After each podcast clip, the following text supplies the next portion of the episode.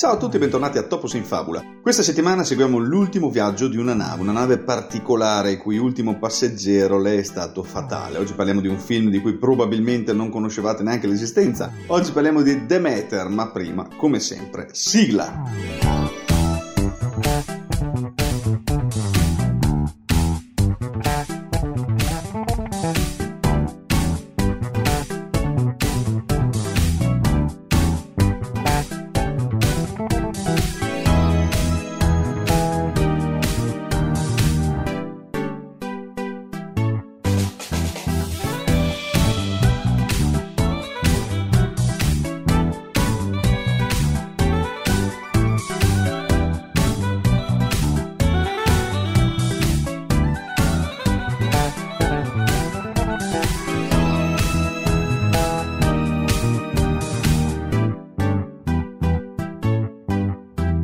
Dovrei farlo ogni settimana, ringraziare Giosuè Parisi per quel capolavoro che è Pizza Go Go, cioè la nostra sigla. Vi invito ad andare sulla sua pagina YouTube perché oltre ad essere un gran bassista è anche un gran compositore, come potete constatare ascoltando la splendida Chasing You in the Rain in sottofondo. E per fare ammenda, oggi le pause musicali e la sigla finale saranno tutte sue.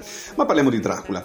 Uscito in Italia e negli Stati Uniti molto in sordina nonostante le ottime reazioni del pubblico dell'internet ai tempi dell'uscita del primo trailer, Demeter il risveglio di Dracula, The Last Voyage of the Demeter in inglese, è un film di serie B mascherato da imponente affresco d'epoca, una constatazione che arriva dalla sincera ammirazione di chi vi parla basato su un breve capitolo del romanzo eh, Dracula di Bram Stoker, del quale prima o poi parleremo. Questa produzione vanta una convincente messa in scena ottocentesca grazie al lavoro dello scenografo Edward Thomas e del nostro costumista Carlo Poggioli. Il tono generale serioso e il soggetto del film ricordano storie horror in costume simili prodotti dalla Hammer su tutti il Dracula del 58 o dell'American International Pictures, vedi La maschera della morte rossa, portando sul grande schermo un racconto macabro che presta grande attenzione e dettagli storici, ma non mancano i doverosi spargimenti di sangue. Il regista norvegese André Øvredal, spero di pronunciarlo bene, realizza un bel film raccontato coi suoi tempi, arricchito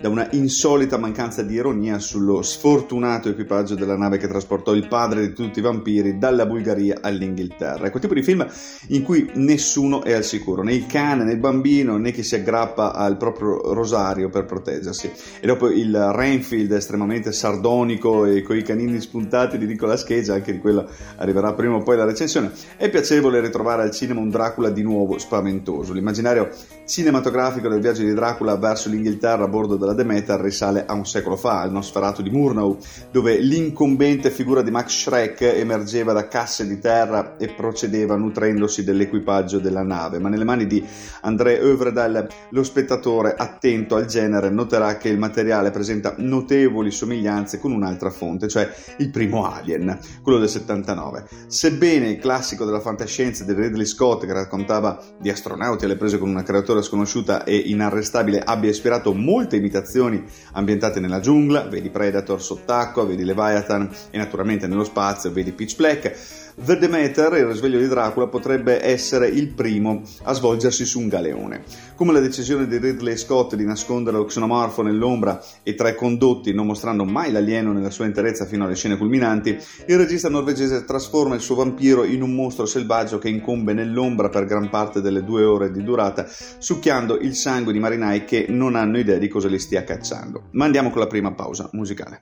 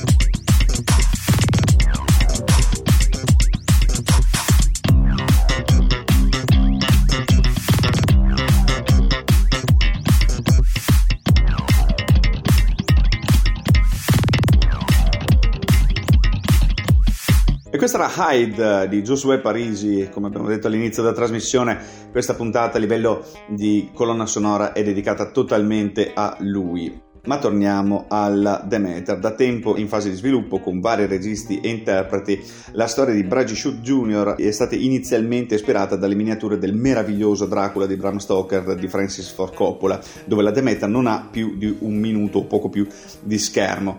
La sceneggiatura di Demeter, il risveglio di Dracula, scritta come si diceva da Shoot con Zach Olkewicz, si apre nel 1897 sulla costa di Whitby in Inghilterra, dove la Demeter arriva senza equipaggio, ovviamente con le vele macchiate di sangue. Il magistrato locale trova il diario di bordo del capitano che offre un triste passaggio finale. Abbiamo cercato di fermarlo, se non ci siamo riusciti, Dio abbia pietà delle vostre anime. La sceneggiatura ritorna incoerentemente al diario di bordo con una voce fuori campo dopo un salto indietro di quattro settimane fino al porto di Varna. Lì il capitano Elliot, interpretato da Liam Cunningham, il Davos del Trono di Spade per chi lo ricorda, il suo primo ufficiale Wojciech, eh, David Dastmalchian, il William Borden di Oppenheimer, gran prestazione anche la sua, mettono insieme un piccolo equipaggio per trasportare delle misteriose casse dalla Romania, ognuna contrassegnata dal simbolo di un drago che spaventa la gente del posto. Questo non spaventa Clemens, interpretato da Corey Hawkins, che abbiamo visto in Black Clansman, un medico di Cambridge stanco del mondo che cerca di dare un senso alla sua vita, che si unisce all'equipaggio superstizioso. Durante un temporale, una delle casse cade e si apre. Clemens trova una giovane donna, Anna, eh, interpretata da Aileen Franciosi, vista anche lei nel trono di spade come madre naturale di Jon Snow, nascosta nella terra. Senza volerlo, Anna funge da succo di frutta itinerante per Dracula, ma le cure di Clemens spingono il vampiro a uscire dal suo sonno e a nutrirsi dell'equipaggio della nave. All'inizio l'equipaggio non riesce a dare un senso alle sparizioni e alle stragi di bestiame, attribuendo il tutto a una sorta di peste. Alla fine si rendono conto che il male è a bordo. A differenza di quanto fatto da Murnau con Nosferatu, André Övredal non tratta Dracula come una figura che emerge rigidamente dalla sua bara. Al contrario, il, il conte si comporta in modo più animalesco, strisciando sul ponte, nascondendosi nell'ombra. Gli scorci che si intravedono hanno un aspetto umanoide, anche se simile a quello di un pipistrello uomo. Un vero e proprio mostro che nelle scene scene successive è reso con la CGI. Tuttavia, quando Javier Bodet, che eh, ha fatto una carriera nell'interpretare i personaggi malefici degli horror, si cala nei costumi di Dracula, il risultato visivo è raggelante, ricordando la creatura pipistrello di Gary Oldman nel film di Coppola. Ma andiamo con la seconda pausa musicale.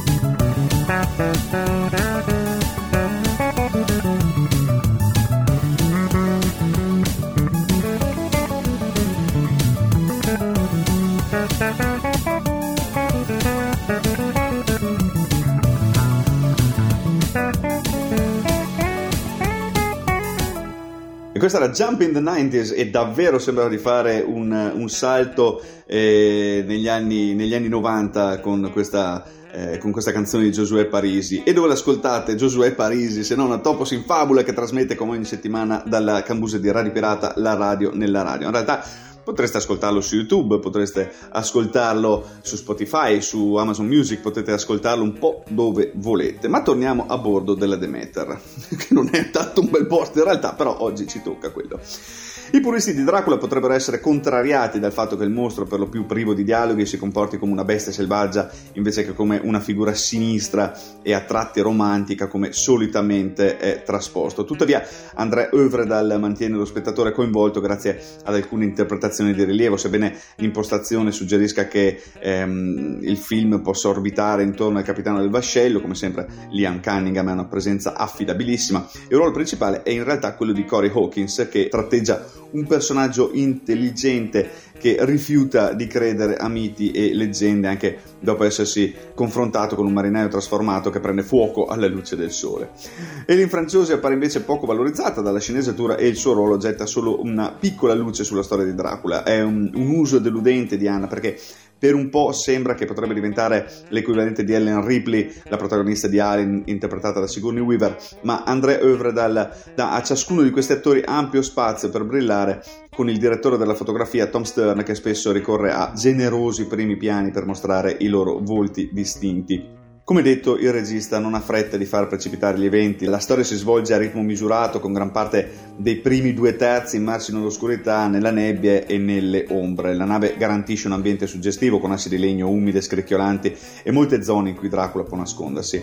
E non diversamente dalla Nostromo, l'astronave di Alien, la macchina da presa può passare accanto al mostro senza che il pubblico all'inizio se ne accorga. Quando lo spargimento di sangue arriva, e Andrea Övredal non risparmia il gore. Siamo davanti a un vero horror vietato ai minori. Se gli occasionali spruzzi di CGI possono far storcere un po' il naso e la coda finale allude a un sequel che probabilmente non arriverà mai, questo non toglie a Demeter di essere un, un esponente del genere ampiamente soddisfacente, efficace nella sua impostazione claustrofobica e nel modo in cui maneggia una sezione minore del romanzo originale.